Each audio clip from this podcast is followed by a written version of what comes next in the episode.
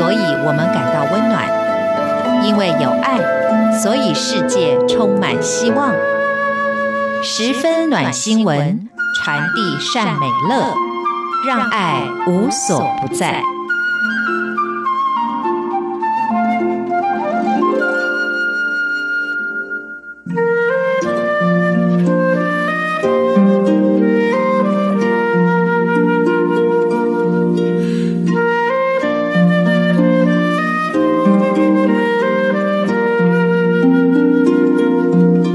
各位好，今天的十分暖新闻需要告诉大家一个发生在台东的温暖故事。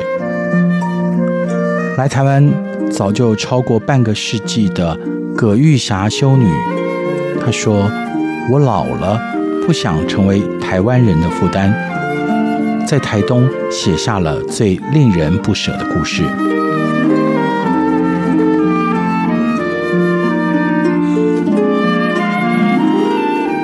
已经是八十六岁高龄的葛玉霞修女，在三十二岁的时候来到台湾，长期在台东的关山成功照顾弱势和原住民。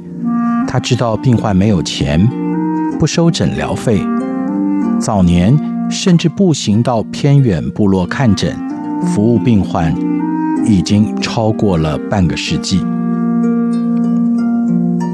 葛修女对于台湾早就已经有深厚的感情，可是就在年迈的时候决定回到瑞士。虽然有很多的教友、牧师、民众极力的挽留，她只说：“我老了，不想成为台湾人的负担。谢谢台湾人愿意让我照顾，我真的爱台湾。”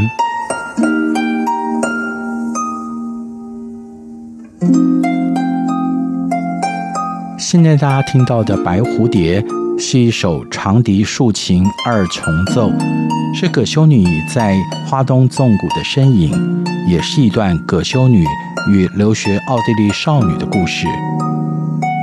今天就要跟大家说说她与台湾人的这一段缘分。有瑞士、中文、原住民三种名字。而葛修女也说了，这是我一辈子最牵挂的三个地方。修女说道：“我是瑞士人，中文名字是葛玉霞，瑞士名是 Maria，阿美族名是 Galas，是稻谷丰收的意思。我阿姨是修女，一辈子都在帮助人，我决定学习她。”将自己的一生奉献给主。二十四岁的时候，葛修女从瑞士的天主教护士学校毕业，在瑞士医院服务的时候，听说了台湾的医护人力不足，许多人没有办法得到妥善的照顾，她就向上帝祷告，希望有机会到台湾服务。一九六五年。当时三十二岁的葛修女第一次踏上台湾，大家可能无法想象，当时的台东生活落后贫困，医疗资源也十分不足。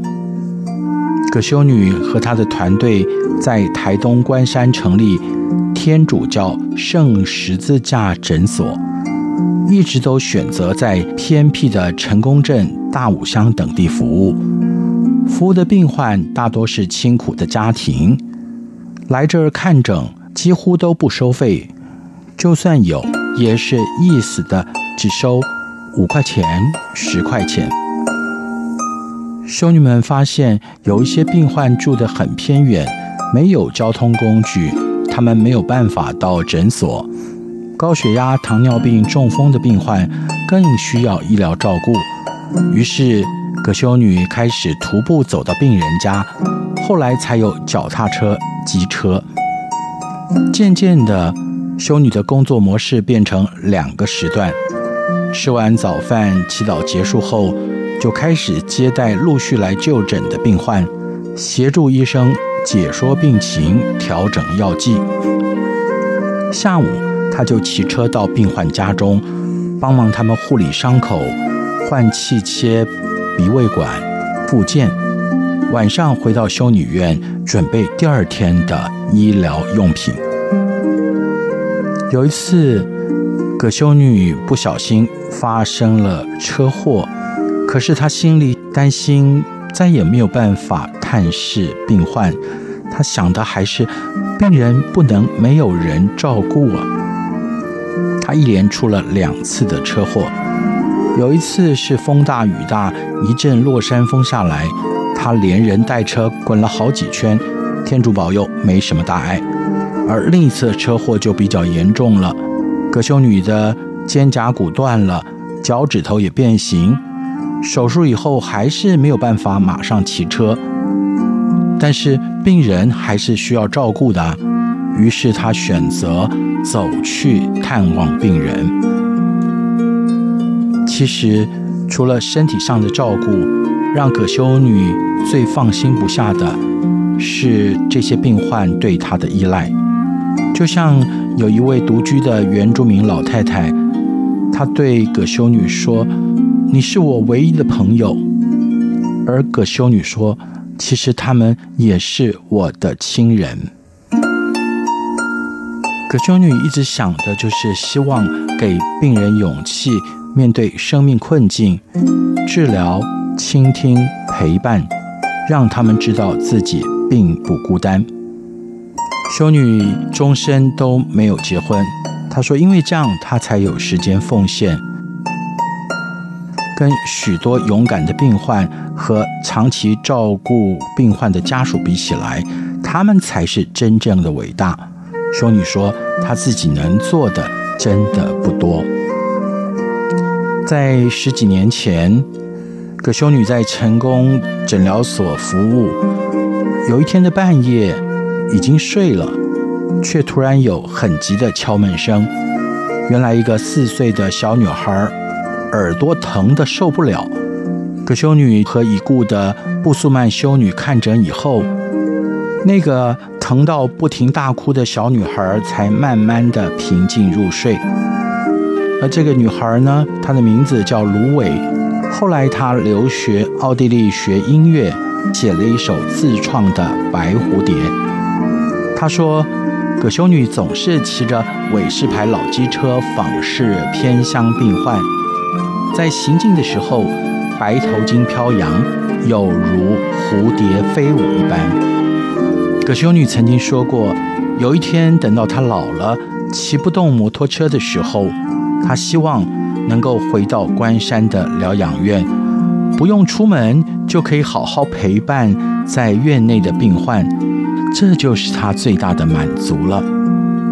葛修女说：“早就已经不记得照顾的病患到底有多少了，只要看到病患有一点点的进步，就是她最大的喜乐，也是他投身护理的最大原动力。”在几年以前，跟葛修女一起服务的布修女过世，就有人问葛修女想不想回家，怎么不回瑞士和家人团聚呢？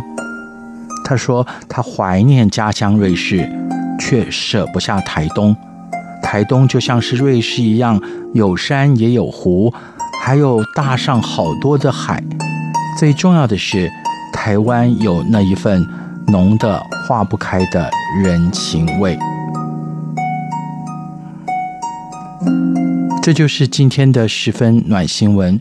其实，在台湾的许多角落，都有这样真正台湾人在关心照顾大家。